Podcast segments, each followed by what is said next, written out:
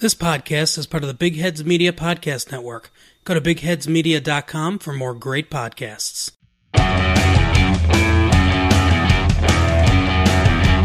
Four Stars Spurs!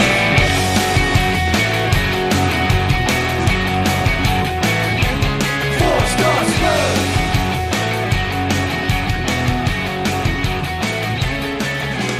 Come on, the Spurs!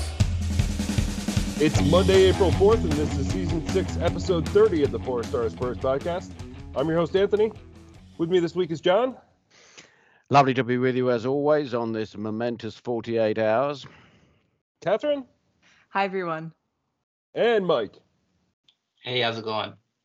Well, I wanted to thank you all for being with me today when you could be watching Arsenal Fan T V and having probably a better time, but I think we're going to have a good time here regardless. Um, and and let's start with that. Um, so we had the, we went into the weekend uh, with a big match against Newcastle. Um, I think most of us were feeling confident.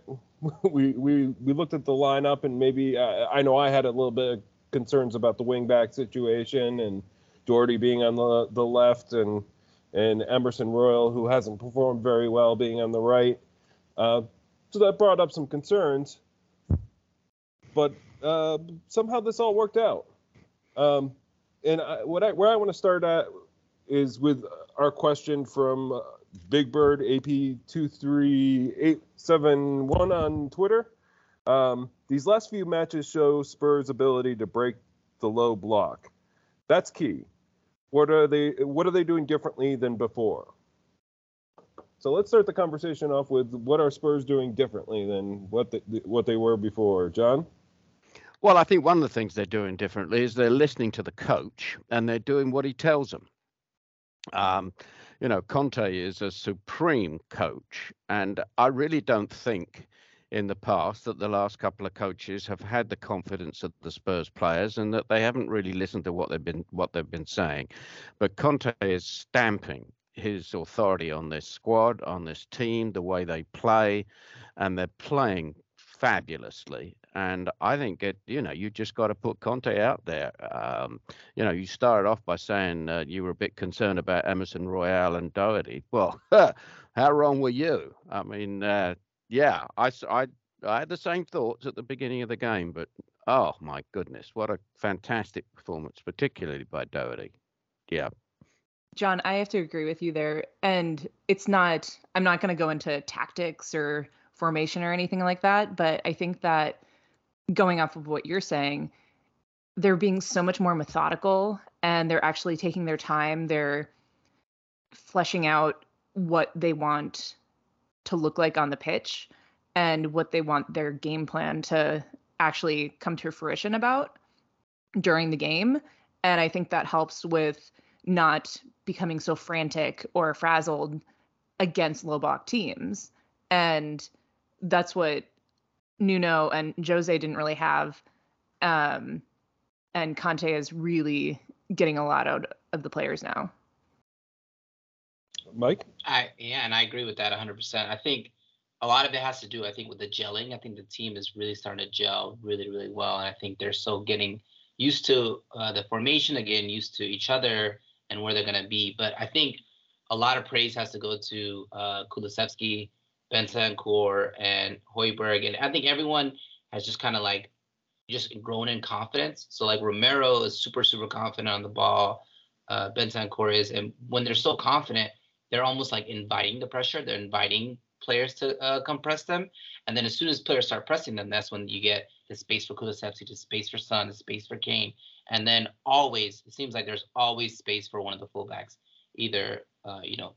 At this point, it was Doherty on the left. Doherty on the left wing back was wide open, or Emerson was wide open, and the wing backs are starting to make the right decisions, and that's a big key. I think there's always been space for those two players, those two wing backs, but they weren't always making the right decision. They force a cross in when there's only one player in the box, because Kane would sometimes be outside of the box, or they would um, they'd pass it back when there was a good crossing opportunity on it. I think now they're feeling a lot more confident in these fullbacks, and they're making the right choices. Well, and to your point, Mike, I think what they were doing is, uh, and you saw it took us a while to, to to get into the scoring mode. We gave up the first goal in this this match. Uh, we did answer pretty quickly after that, um, but especially in the second half, what we saw uh, saw like you saw a lot of Kane on the wing, Son on, uh, out on the wing. They, they were creating space for those wing backs to, to move in and and com- just combining like in good ways. I mean. It was Conte's system at its best, and that is the best way to to to break the low block. Is uh, you know pull those def- if you can't get behind those defenders, you you you have to, to pull them out of shape, and and uh, and this system certainly did that uh, did that yesterday.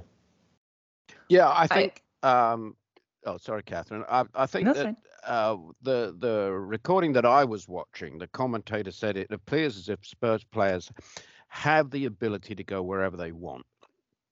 And if it looks like that, then you're really going to confuse the other team. But how fabulous is it that Conte's introduced this, um, where they can just about be all over the field? I think it's wonderful. Marvellous. I'm sorry, Catherine, I stood on you there. Over to you. No, well, I was going to, similar to what you're saying right now, and then what Mike mentioned with Bentoncourt and Decky and Hojbjerg, is that there seems to be some co- more cohesiveness to, or cohesion, I should say, um, to the the midfield, the core of the midfield right there. And I know when, especially when Winks came on, I was a little apprehensive, but then... Clearly, Conte, like what you're saying, John, he's so uh, getting his his stamp of this is how I do things. This is how I want the team to look. This is how I want the formation to be, or or how uh, the players to react to the ball, or to uh, run on offense, or or to pass. Everything that it's threaded through the team now, and so even though I did have that apprehension, I was pleasantly surprised by the substitutes. Winks, not just Winks, but with Lucas and Bergwijn.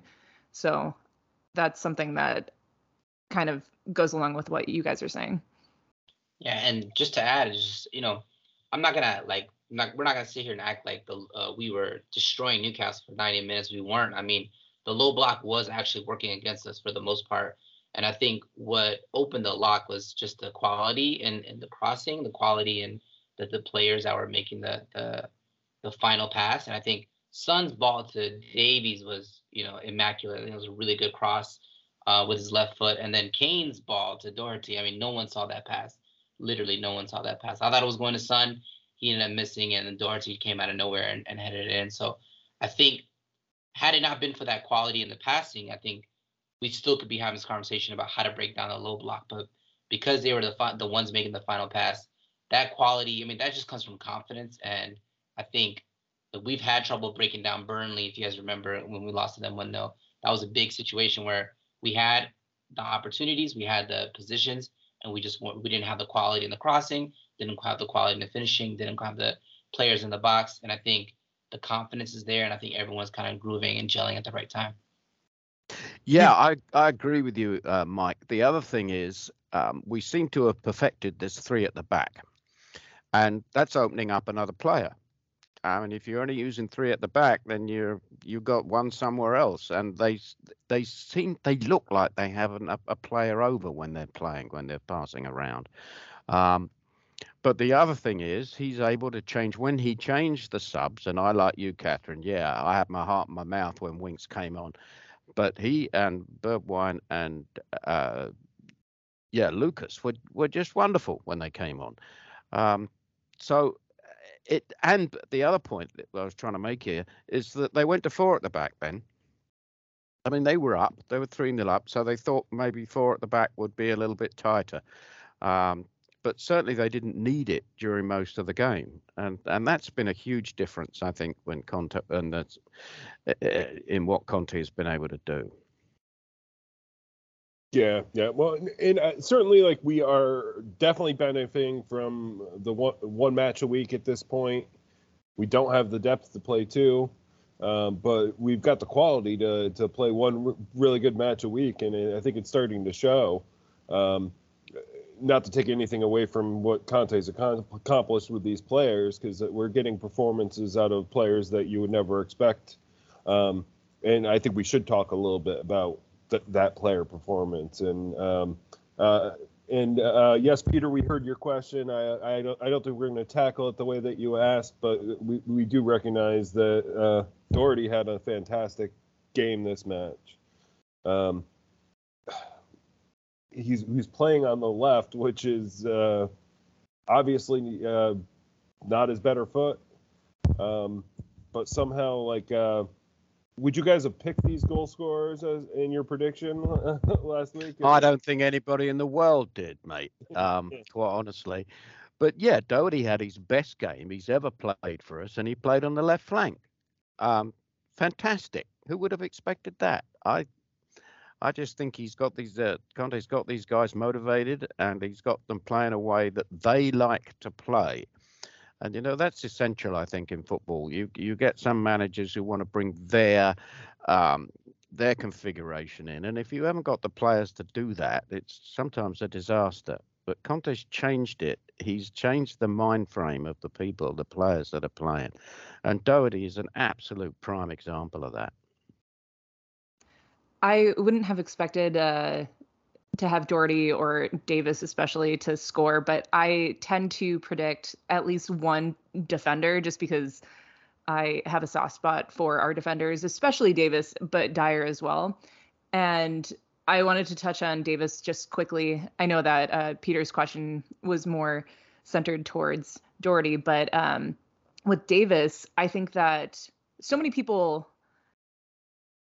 just think that he's, uh, well, which he is. He's a great, just all-around, good, solid player for the team. He doesn't really, he's not going to be in highlight reels or anything, but the quickness and the sharpness of his goal was something that really encouraged me, and I was very pleased with. Um, and that's the type of offense that I like to see from defenders, where it's a lot of the one-two passes or a lot of the just I'm going to run and and be as uh, as consistent as I can be on the pitch, which I think Davies is.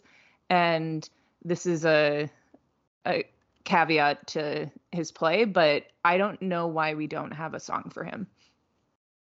Yeah, you know, I like he, I think a lot of times fans have been harsh on him, especially when he's been asked to play as a wing back, which I don't think is his best position. Um, but when when you put the man in his position, uh, he he performs outstanding. With a good coach behind him, he he's performing outstandingly, and uh, I think he's just a a good Premier, Premier League player. He's not not world class talent, but he. What what he does very well is he he learns and adjusts and, and does what a coach asks him to do, which is quite possibly one of the best characteristics of a player when when they can do that and and uh, change who they are. Um, yeah, well, he had a world-class game for Wales, and hopefully, if they get through uh, the playoff, which looks as if it'll be against Scotland, and I hope I'm not going to offend anybody by saying that I hope Wales win. But if you're Scottish and you're offended, screw you, I don't care. Um, but yeah, if if they do get through, he'll have the ability to uh, to show his talents on a world, uh, you know, on a world screen. I think it's I think it's great. And once again, how many of us had written Davies off? I mean, I think that that was a, a fair comment um, before Conte came in, that he was past it, wasn't doing what he should be doing. You know, we needed somebody else in there, and he's come on, and he's an he's been beautiful in that back three. So, yeah, I hope he gets a yeah. chance to uh, to to play for Wales. I agree, one hundred percent. I think uh, you know, Davies reminds me of other Premier League players that, like, you know, you don't really like, they're underrated. You could just, you, they're always turning in like six, seven, eight out of uh, ten of performances, and you know they're always on a team sheet. And you're you look at their, and you're like, you know, they don't really have that much quality going forward. What are they really good at? Um, another player that reminds me, As- Aspilicueta for Chelsea, it's quite similar. I mean, a, a player that you don't really see anything that he's really doing outrageously. But um, and this is actually going to something that I want to talk about very soon. Uh, he has just a really strong football I Q, and he seems like he's always ready for each game, and that's really important, I think. And players like that that have really strong football I Q, like they're gonna play under any manager. Uh, you know, Davies had so many appearances under Pochettino, Mourinho. Every manager is gonna love a player with a, a strong football I Q. And you know, James Milner is another player that played for City and Liverpool and these championship-winning teams, and he's still getting lots of game time. Um, and so that's just because of his football I Q. Um, one player I've never been more certain about writing off in my entire Spurs career was uh, Matt Doherty, though. I, I literally wrote him off. I said, there's no way. Like, I've never been more certain about a player never coming good for us than Matt Doherty. And I'm just so shocked right now that he's playing as well as he's actually playing right now. So it's just, it's insane to me. I wanted to uh, not, again, I agree with you guys saying Doherty was amazing uh, the other day. And Uh, I did want to touch on what John mentioned about Davis's uh, confidence from Wales. And I think that you could say the same thing with Bergwijn, because he had an unbelievable game with the, the Netherlands. And then he comes on and one of his first touches is a goal. And then he almost had another goal where it was like a floated uh, cross o- over the crossbar. And it could have been seven one with that almost goal. And then Kane almost had a goal that, but he dragged a little bit wide at the beginning of the match. And so I think that confidence is a huge factor, with kind of going back to what we've been talking about with confidence and getting through the, that low block. They need to have that, they need to see the success in it, and then they'll continue going and doing what they see the success in. And so I think that that's something that might be overshadowed by Uh, X G or anything like that, but which is football in and of itself. But the the what's on the back burner oftentimes is that confidence factor and and like the non-tangible, intangible items. Yeah, I agree with you. In fact, he scored three goals in two internationals, and then one coming back. So he's got four goals in the last three games, and that's uh, that's superb. And he's got to be on a high, and that's what we need. You know, again, you're gaining gaining good experience internationally that you can then turn into uh, and gain confidence because of that, and use that confidence when you come back to Spurs. So it's uh, he's exciting. I think all of the players are making selection, the future selection, very difficult. I know that Conte seems to want to stick with his um, his standard lineup. But I understand Skip is going to come back next week, um, and Tanganga. Now, I don't expect Tanganga to necessarily cause an issue with, is he going to actually be on the field immediately? But I think Skip could. And, you know, right now, where do you put him? You've got a fantastic midfielder, and you're not sure what you're going to do with him. So, all good. And Hojbjerg has really started to adjust. I mean, I know we were dissatisfied with him towards the early part of the season, especially under Nuno. Um, and the early part of Conte, it just didn't seem like he was going to fit into the system, but he's he's become a good partner for Bentoncourt. Um, and just having such a talented midfielder, it, it really makes you wonder why Juventus uh, let these guys go. Like Kulusevski, how fantastic he's been. Um, you know, they, they just seemed like world class, and they were ready to step into a Premier League team that's competing for top four now, which we probably wouldn't have said that two weeks ago, but we're competing for top four now. Um, it, it, it's really shocking that we've gotten such two perfect signings that can fit right into the squad. Um, and I, a lot of us were questioning whether we did enough moves in the, the window. And yes, I think we all would have liked more moves, but we, we got two players that are playing every every match for us, and we, we cut Deadwood that weren't ever getting into our squad. So um, what, what a fantastic uh, couple of players that we've gotten. Catherine? Yeah, to go along with that, uh, I rewatched it on like one and a half, one point seven five speed, so then I could... Uh, kind of watch it a little bit faster and eat my dinner at the same time. Um, and I, when I was watching it though, what really struck out to stuck out to me was that uh, with Bentoncourt and his passing and just how uh, he's very thoughtful in it. And then also he just is so crisp and purposeful in his passes, and they're hit so with so much strength that I was surprised, even with the quickness of my, my my video, I was like, oh my gosh, that seemed like it could have like hurt somebody. um, but I made a note, and this is where my brain goes, but I asked myself, is he like a spider? Because he's so silky, and he just kind of like roams around the around the pitch and is just all over the place, where spiders are like that. You're like, how did you get up there, like on the ceiling, or how did you get behind this furniture? And and then of course with being silky and and spinning webs and everything like that. But that's something that stuck out to me with Bentoncourt. Yeah, well, I, I should start uh, calling all spiders I see now Bentoncourt. That'll, that'll be their pet name. Sorry, Mike, you were going to jump in no, there, I think. Good. You're good. You're good. No, I agree. I agree one hundred percent. I think, and he's so confident on the ball, and you love to see that because um, I think he just gives the team a lot more confidence, you know. Uh, he's not afraid to take two or three touches in the midfield, and he's, you know, he's always, like like you mentioned, Catherine, he's very purposeful with the ball. There's never a time where he's just passing it back just to pass it back. He's passing it back to get into a better position so then he could go and then pass it forward, and I think that's really important. Um, I think uh, Ben Davies' goal, going back to Ben Davies, I mean, there's so many nine out of ten performances on the day, so it's kind of hard to pick out. Like, we haven't even spoken about Romero and how amazing Romero is, but we're getting used to it, which is insane, honestly. But uh, or Son or Kane, we even mentioned how great they've been. Uh, but Davies' goal, I think, was so, so important because I think at home you're losing New, uh, to Newcastle one nil, and I think we were we had dom- we were dominating the possession, dominating the shots. Um, and they had really what maybe one, two clear chances with the uh, block Romero had on um, Joe Willock, I think that was.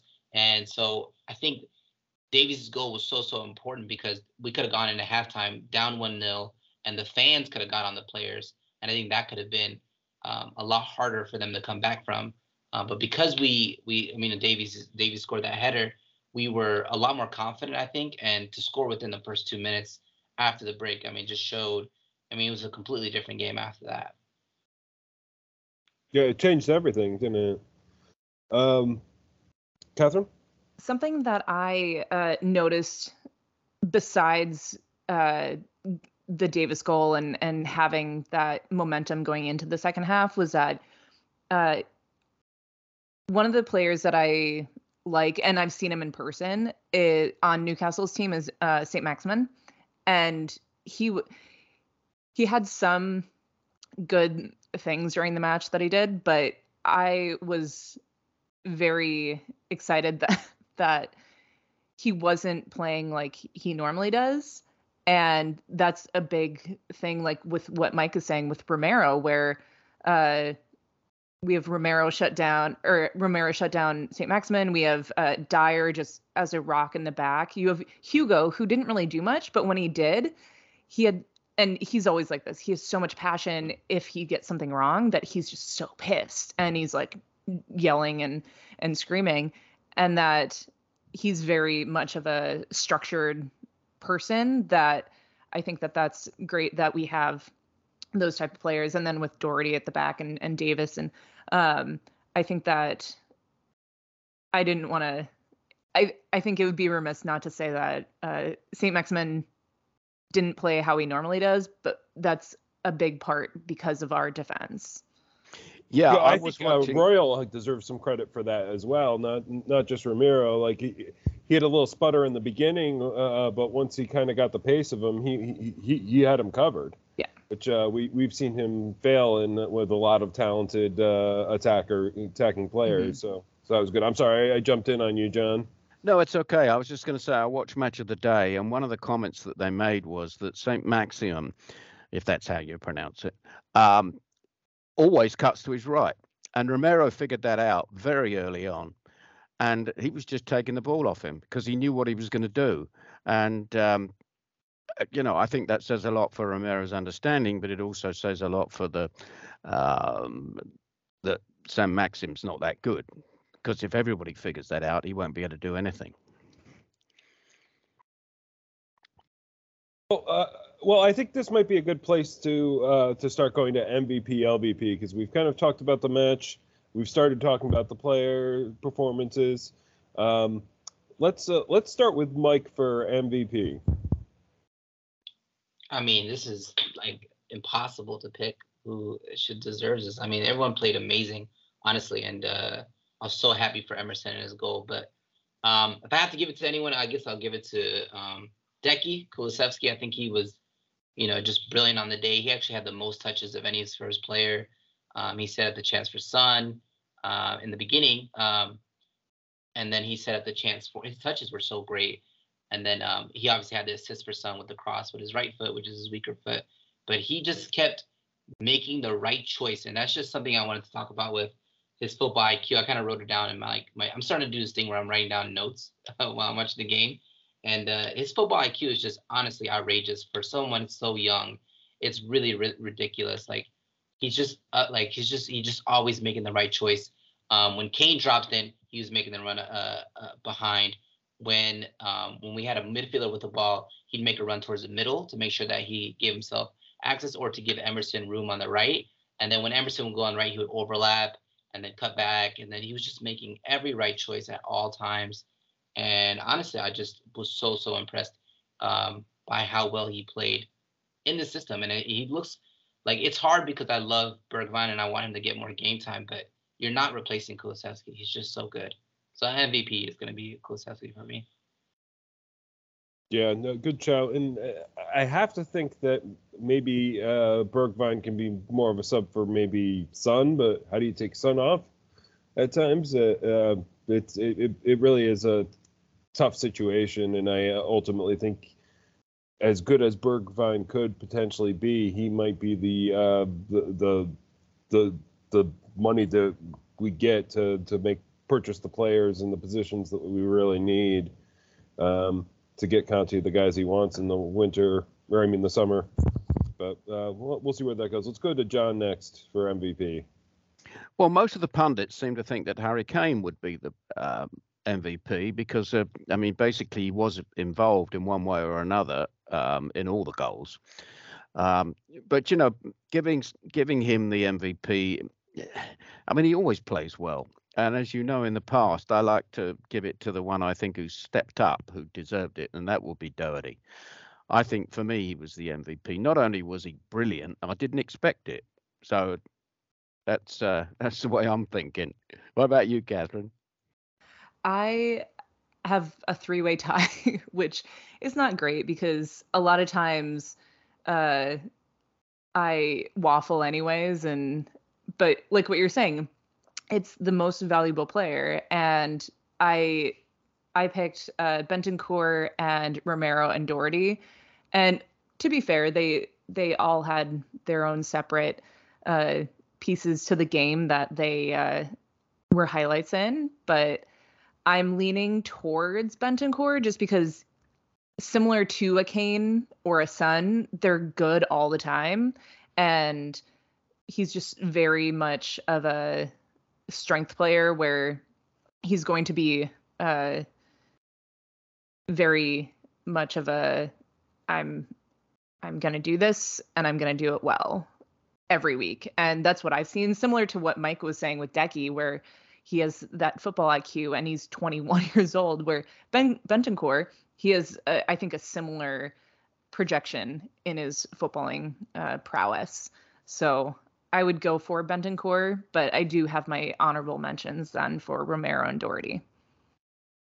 Yeah, how how do you pick? Um, yeah, uh, Romero certainly deserves credit. I mean, Kane, um, you know, Son played well for for a player who doesn't usually play well in a team that does have that low block. Um, he, he actually did well, especially in the second half here. But um, But I think I'm going to give it to Doherty, too, just because I think he deserves the recognition. He was he was playing on the opposite side from his better side, and he, he still got a goal and a, an assist and um, was a major part of our success on the day. And I think that deserves the recognition, um, even though there's other players that their talent is clearly much higher and they were just as big of contributors. But I think he deserves the recognition for this one. So, so I'm going to go with Doherty. Um, does anybody have an L V P for this one? Uh, um, nope, and I'm not going to give one. Not yeah, a I don't single think, one. I don't there think that you can give one. Anybody that comes anywhere close to not having a great performance, so it would be insulting to give any one of those team members the L V P. So I'm I'm I'm not going to do it. I don't know if the rest of you are going to do it, but I'm not doing it. Yeah, I'm foregoing my L V P choice this week. I thought Son was pretty awful. Um, on the day, I'm just kidding. I'm just kidding. I'm just messing. Um, I think it was a. We had like a bit of a lethargic start, um, but th- there wasn't anybody whose fault that was. Um, that and, happens though. We like we often have a solid five to ten minutes, usually at the beginning of the game, where we just get our feet underneath of us, where they try and just feel out the game and, and figure out what's going on. And so I think that that can be forgiven, though, especially when you win five one. Yeah, no, definitely.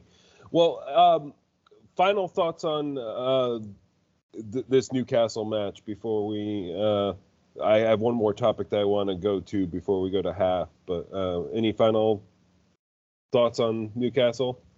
Just let's keep it up. You know, well, we've got uh, – people are talking about fourth. Um, I'm not giving up on third either, quite frankly. We keep this up, we can put pressure on all of them. So let's just keep it going.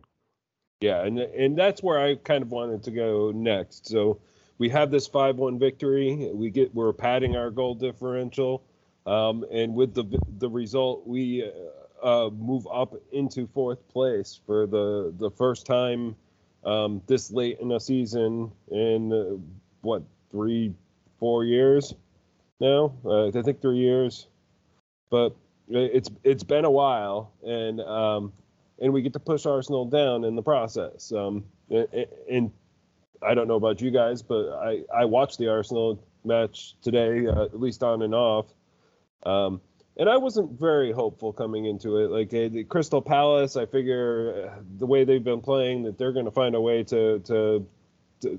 to to get a victory out of this, even if it's like a ugly victory with a couple of late goals or something like that. But um, did we get lucky here? Is Arsenal really I, bad? I don't think so. I think Palace are on the up.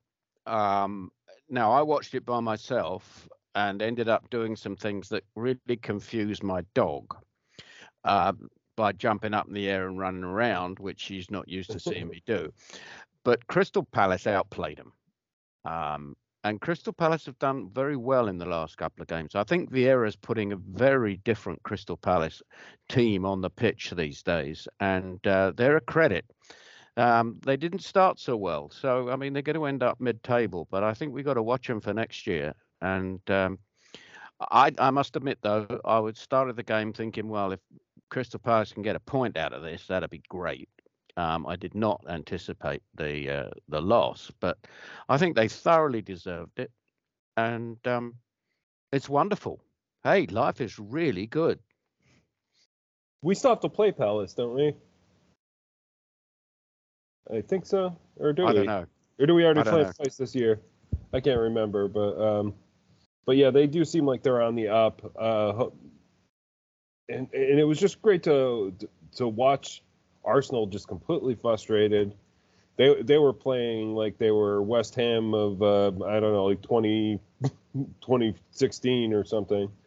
Right? I uh, I couldn't watch, so I, I can't say that they look like West Ham of twenty sixteen. But I do find it of uh, great irony that we're thanking Patrick Vieira for beating Arsenal when Vieira is an Arsenal legend. And this is more for a Palace perspective, but Conor Gallagher is on my fantasy Premier League team, and he's just getting me so many points every week that I'm, if we haven't played them again, or if we do have to play them again, I'm dreading playing against him because he's a menace. Well, I don't think he even uh, sco- scored or had any assists in this, this match. He, even it was uh, it was other players that stepped up, which was uh, interesting to see. Um, but um, any final thoughts on uh, on this uh, Arsenal loss, Mike? You look like you want to jump in. Yeah, you know, um, it's you know, it's as from an Arsenal perspective, which you know none of us really care about, but. It, they won five out of the last seven. Like that's, you know, that's really good form. You know, you can never complain about that. But it just, with all the pressure on them after us winning the way we did and tying the, you know, actually going ahead of them in the spot for fourth place and the goal difference, um, for them to capitulate like that was, it's pretty. I mean, it says a lot. I think um, it's gonna like for the dressing room, it's gonna definitely. Questions are going to be asked towards, you know, Mikel Arteta. And there's been a lot of games where I thought for sure Arsenal are going to struggle in this game. Like Leicester, I thought for sure they went, Leicester was going to beat them. And they beat Leicester. I thought for sure Villa was going to get some kind of result out of them. And then they beat uh, Villa. And I was like, you know what? This is the first game where I was like, yeah, I'm not going to assume any result. I'm just going to hope that we can, you know, they can get, they can lose to Chelsea. And then hopefully we could beat them at home. Like, that's all I'm going to hope for. The rest of it, you know, it'll take care of itself. And then to have this happen, the one time I'm not paying attention to the actual result, um, so I ended up watching the highlights, and uh, they, uh, they, they were, they were kind of a mess, honestly. Zaha just kind of ran rampant towards the towards the end of the game too. Um, he actually took on like, I don't know if you saw the last goal, it was a penalty, but he got the penalty because he took on like six players by himself.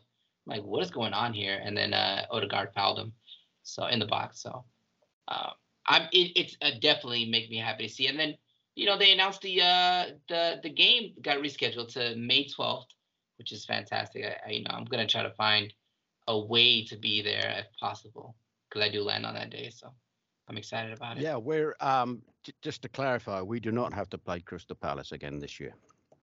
Oh, thanks for, for fact checking. Like uh, I I couldn't remember if we had taken them on twice already, but yeah, I, so I, many I, games, so uh, hard to keep track of. Um, but it's with this uh, result, we're now in the position where we have the pole position. Yes, they have a game in hand, but their game in hand is uh, is that ma- that match against Chelsea that was referenced. Um, so that's not going to be uh, easy pickings for them. So we really are in the position now that if we can keep this uh, uh, one match a week uh, form up that we we seem to have since we have uh, dropped all the midweek uh, um, fixtures, um, then maybe it's possible that we can go top four, even as John says, to go for three. Um, it certainly would be uh, it, it certainly would be an exciting day if we if if we had Champions League back and we were able to go into that summer with, with that to attract players for for Antonio Conte. I mean, that that just would be huge for us at that point. Um, any final thoughts before we go to half? Okay, okay well, uh, that about wraps up the half. The second half, we are going to preview the Aston Villa uh, match this se- next Saturday. Uh, but first, we are going to go to John's lone player update. Thank you very much there, and uh, welcome to John's Lone Player Update for April twenty twenty-two. Um, a couple of things to bear in mind. There was an international break uh, which did impact a number of our players, but I will mention that. So perhaps some of them didn't get as much playing time with their clubs as they would normally do over the last four weeks. Um, but I think there are two of our loanees that have really stood out in the last month. And the first is Troy Parrott. What he's playing really, really well. He got two goals in the league against Cheltenham.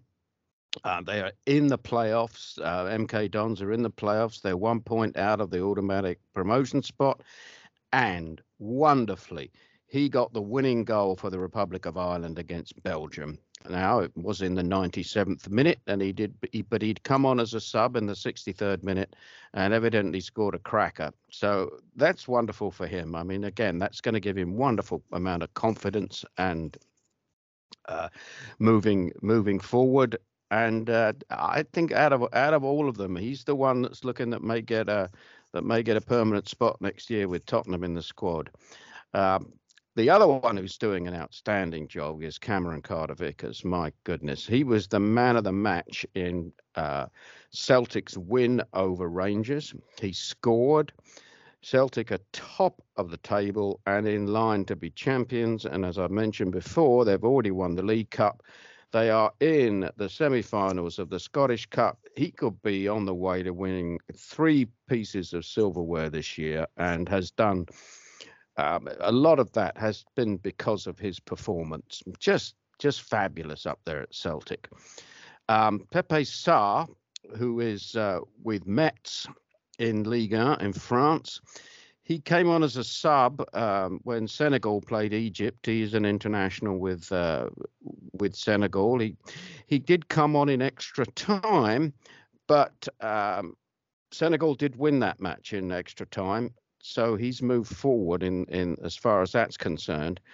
Um, the, he was brought on as a sub the week before the international break, and he started one game and come on as a, and came on as a sub prior to that. So he's getting a fairly decent amount of pitch time.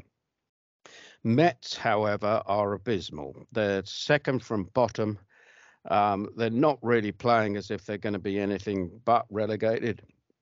Uh, as far as the French law is concerned, if they do manage to scrape themselves up to third from bottom, they'll be in the uh, relegation playoffs.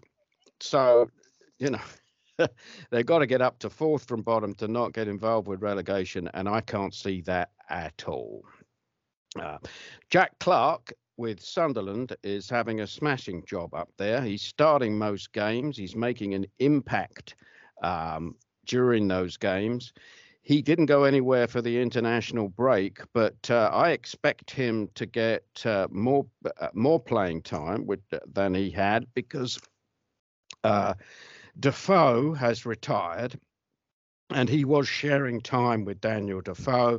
So, I mean, I think this is exactly what a loan is supposed to be. He's getting good time in a good league with a good club, and that's only going to make him a better player. Um, Etete, um, who was doing really well for Cheltenham and then went off the radar. Nobody seemed to know why he wasn't playing. There were no um, announcements about it um, until he came on last week, and we were told that that was his first game after he'd suffered an ankle injury, which would have been nice to have known before. But nonetheless, um, he has he's come back. He came on as a sub. I expect him to to uh, to get more playing time now. Cheltenham are, you know, they're nineteen points from promotion and sixteen points away from relegation. So I think that they're pretty much middle of the table. But again, if he can get involved as he had as he did before he was injured, he was banging the goals in. Um, I think that's a, that's a good loan for him. Uh, talking about good loans, let's talk about a really bad loan. Niall John at Charlton. Um, there's been quite a bit of press about this, but he has had no time on the pitch and has not even been on the bench for any game since he was loaned to Charlton. Um, we've got to do something about this. I mean, the reason to send somebody out on, on uh, loan is to, for them to get experience. Well, he's not getting experience. He's getting experience sitting at home, and he can do that playing for Tottenham. So that, that's got to be ended. I don't know whether they think it's too late now uh, because there's only, you know, seven or eight games left in the season. But I'd really like to to to to do. I'd really like Spurs to do something about it. But uh, Charlton are saying, well, they've got other players that are better than him, and then that's why he's not playing. Well, I can kind of understand their uh, their view, but nonetheless, he didn't go to Charlton to not even sit on the bench. Um, Alfie Whiteman, the goalkeeper who played last year for Degerfors in Scandinavia, their season starts this weekend. So we'll he'll be getting his first game, I think, on Saturday, and uh, we'll be able to look and see what he's doing there, uh, what's going on there. Uh, I'm now going to move on to the uh, the the four players that were moved on loan lately, more or more more recently. Uh, Ndombele playing for Lyon.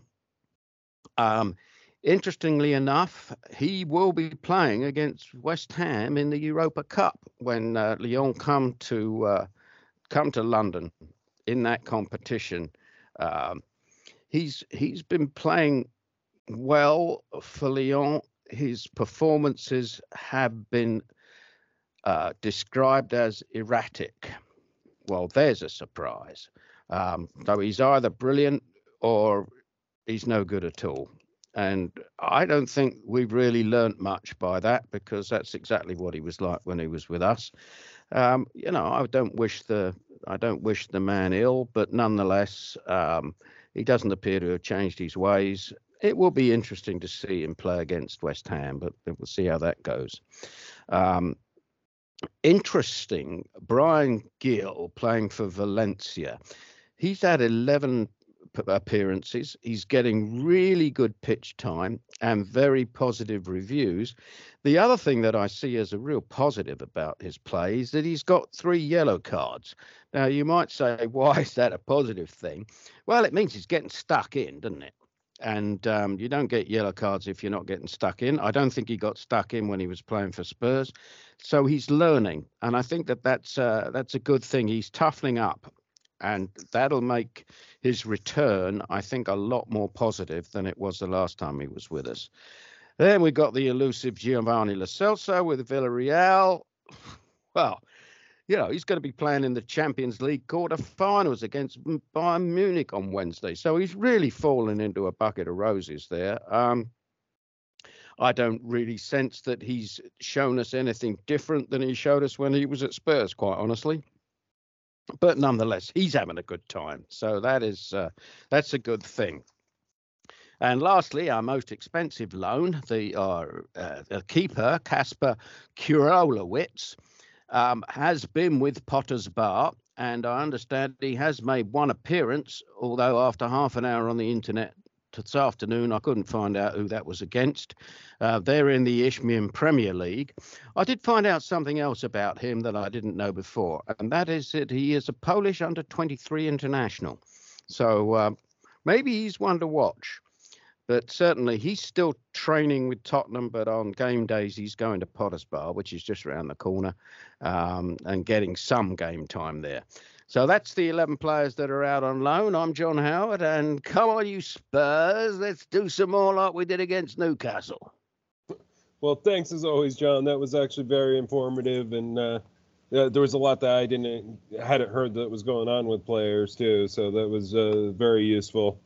Um, I can only hope that, uh, like, I, I think you have it right. Just like the more time that th- these guys get on the pitch, whether some of them can make the first team someday, or we just have a return value when we move them on to their next club. Either way, it's it's it only gets better if they have more play time. So, so so thanks for that, for John. Uh, I, I definitely appreciate it. But let's roll the conversation along. We have uh, one match to preview, um, and that's uh, this this Saturday. Uh, we take on Aston Villa away. That's uh, uh, it. April ninth, uh, eleven thirty a.m. here in Chicago.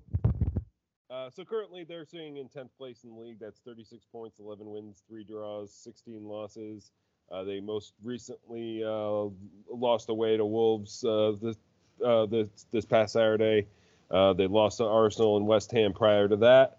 Uh, their top goal scorer right now is Ollie Watkins. Uh, with eight, uh, Ramsey and Ings are both uh, high goal scorers for them. Ings is their top playmaker right now, and John McGinn is their top-rated player.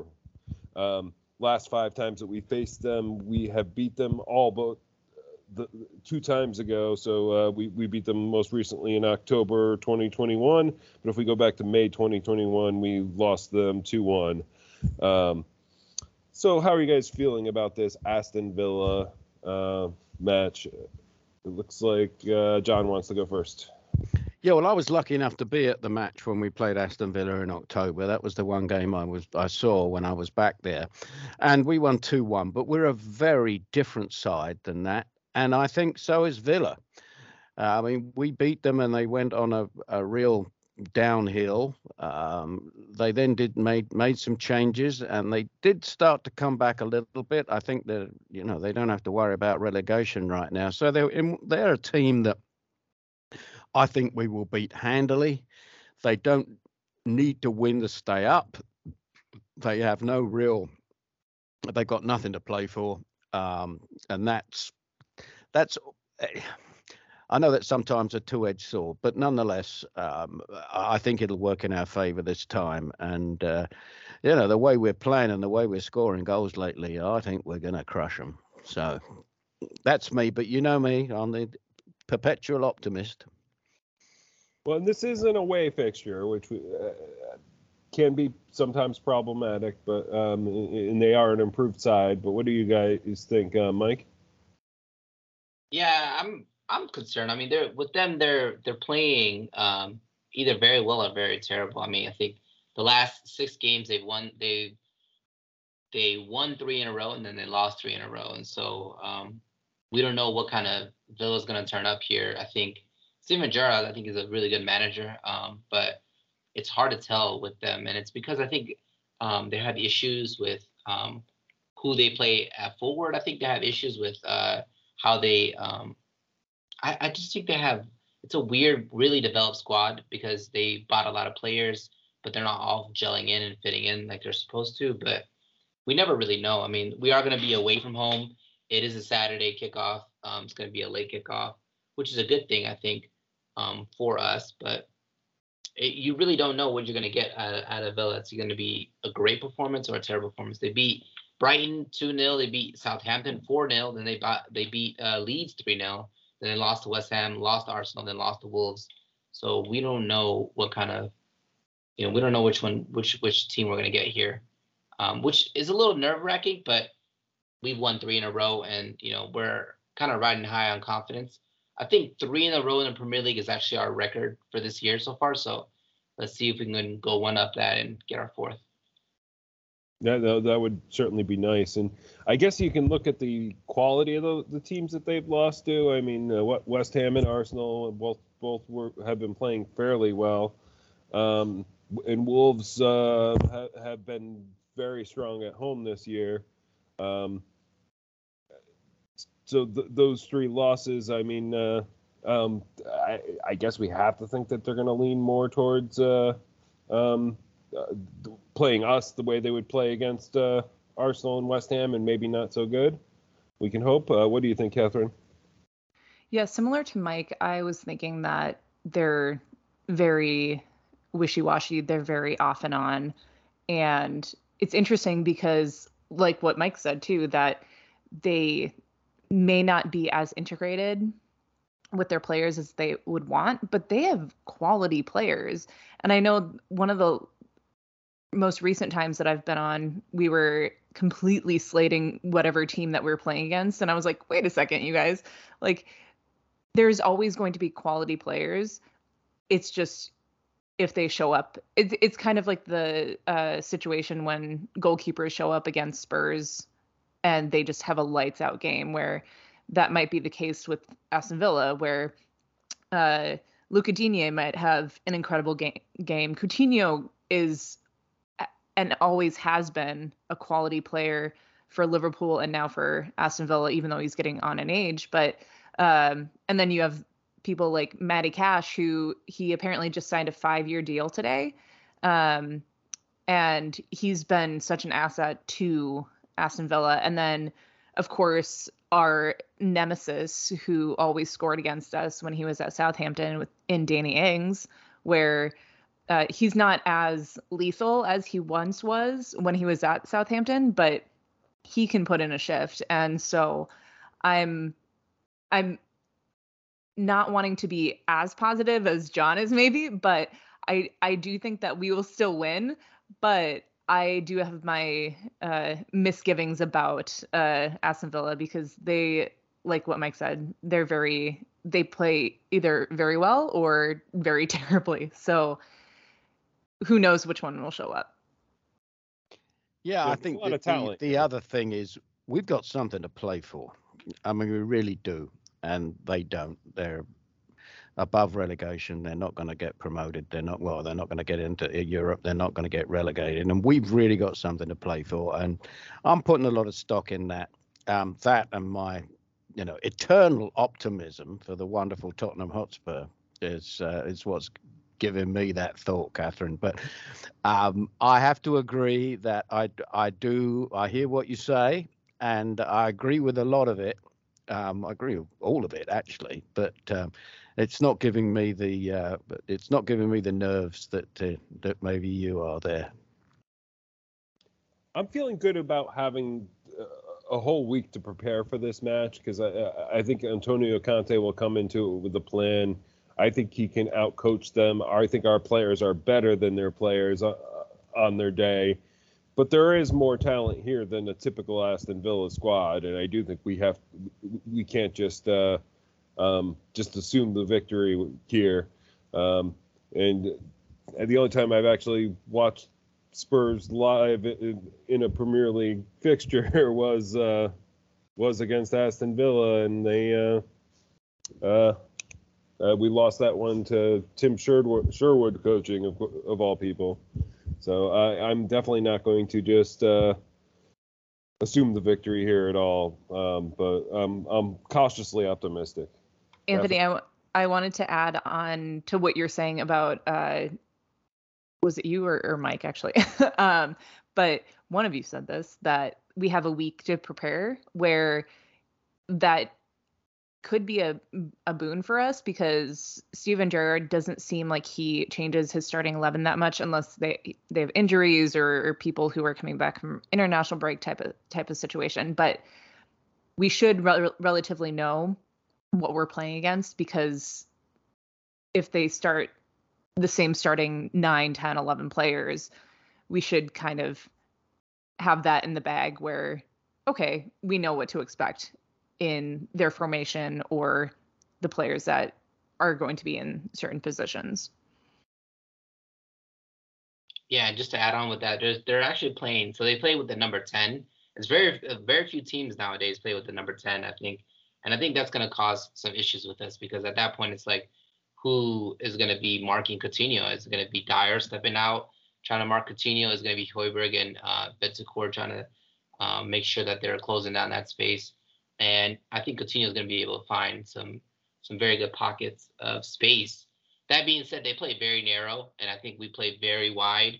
So we could just make that. It, it could just be a high-scoring affair, and we could make that, you know, our our biggest. Um, You know, our, our biggest weakness would be our biggest strength in that in that case. Yeah, and good shout about that. Like, it, it, it the, the league has kind of shifted away from the, that that role in in a match, but um, this is one team that's still still playing that that position. So we, I think we it it could cause us problems because we're not used to facing it. So that, I, I hadn't even really thought of it, but that was a really good. Uh, Uh, thought there, Mike. Um, any other uh, uh, thoughts before we go to predictions? Uh, okay, let's go to predictions, and we'll start with uh, Catherine this time. Well, like I said, I I do think that we'll win, and I think that I'm in between winning. Oh gosh, this is the hardest part of my day. Um, I will say a three one win. And I think that it will be a Kane goal, a Dyer goal. There's my defender. And then, you know, I'm going to say Hojbjerg, because he hasn't had one for a while. And why not give some love to Pierre-Emile? He does get himself into positions to score uh, now and then, like uh, so. It's so that's not an impossible. So not not a bad job there. Uh, let's go to John next. Well, so Catherine, you were cautious and nervous, and you and you said we're going to win three one. That doesn't sound too cautious to me, because as the great optimist, I'd but say we're going to win three one. Danny Ings will get the the goal for them, for I, me. So. Yes, he he. You're right. He's not as good as he once was, but he's as good once as he ever was. Um, mm-hmm. Yeah, he's a good player. But I think that I'm going to go with uh, Kane and Son. And the third is going to be for Skip on his debut back. Oh, I would love to see that. It definitely yeah. With Skip coming back. I I have a feeling he might not start, but I think we'll see him play minutes in this match. Uh, uh, but uh, I am excited for him to be coming back into the team, because I, I really want to see what he can do with with Bentoncourt. Like, I think that could be a good partnership. Uh, uh, unfortunately, meaning Hojbjerg gets a little bit less playing time, but uh, that's a nice problem to have. Um, uh, Mike, what's your prediction? Yeah, I'm going to go with a narrow victory. I'm saying ninetieth minute winner, um, and it'll be Steven Bergwijn with the winner. Um, our first goal will be scored by Romero, and I think our forwards will just have a very off game, but Bergwijn will come in to save the day. And for them, I think maybe Ollie Watkins will get a goal. I like it. I like it. Uh, as long as it's a victory, I like it. And I do think we're going to win as well. Uh, but I think it might be a little bit tougher of an affair than we're, we're expecting. Um, even with the time to prepare, I uh, I think some of the problems that we said with some of their, their talent, which I think could surprise us, um, maybe some of the positioning we might struggle with a little bit. But I think we're going to win three two. Um, I think we get a goal from Kane because uh, he's due. Um, I think we get a goal from Son because he seems to be going on one of his hot streaks and rolls. And I think we get a goal from Bentoncourt because he's just been fantastic. And I, uh, I think he's going to not only score a lot, he's going to get a lot of assists for us as well. Uh, but those are my three. Um, Any final thoughts on the, the week that was? We have uh, we've actually gone shorter than usual here. So if there if there's things that you want to talk about from uh, from this week or the the week that we're preparing for, please have at it, uh, John. Well, I just want to say what a great week it is to be a Spurs supporter. Um, You know, the last couple of days could not have been better. I'm bouncing around up here, and uh, it's just a great time to be a Spurs supporter, and there's so much to look forward to. So, yeah, let's keep it up and let's have some fun. Fun is key, definitely. Uh, Mike? Yeah, I think um, I'm I'm so happy with the team right now. I think they're just playing so well, and it's, you know, it's just lovely to see when new signings bed in the way they're bedding in. And, you know, you just really, it's just, it just, it's a really feel good atmosphere, I think, at the club right now. I think Conte is really bringing, pushing a lot of it, you know, and um, I was really happy Emerson scored. So, like, really at this point, I don't think we have any fingers that we can point at, any scapegoats. And the, I hate when we have that situation. Um, and I promised myself I wouldn't do this, but I'm looking at Arsenal's next fixtures. And I'm looking at them playing Brighton, and Brighton had a – they actually drew with Norwich nil nil, but they had an amazing performance. They should have scored at least three goals. I'm surprised they didn't. Um, but I'm hoping uh, Brighton could help us out too. Despite – I mean, we need to win, obviously. We need to win our game. But if Brighton could help us out, that'd be great as well.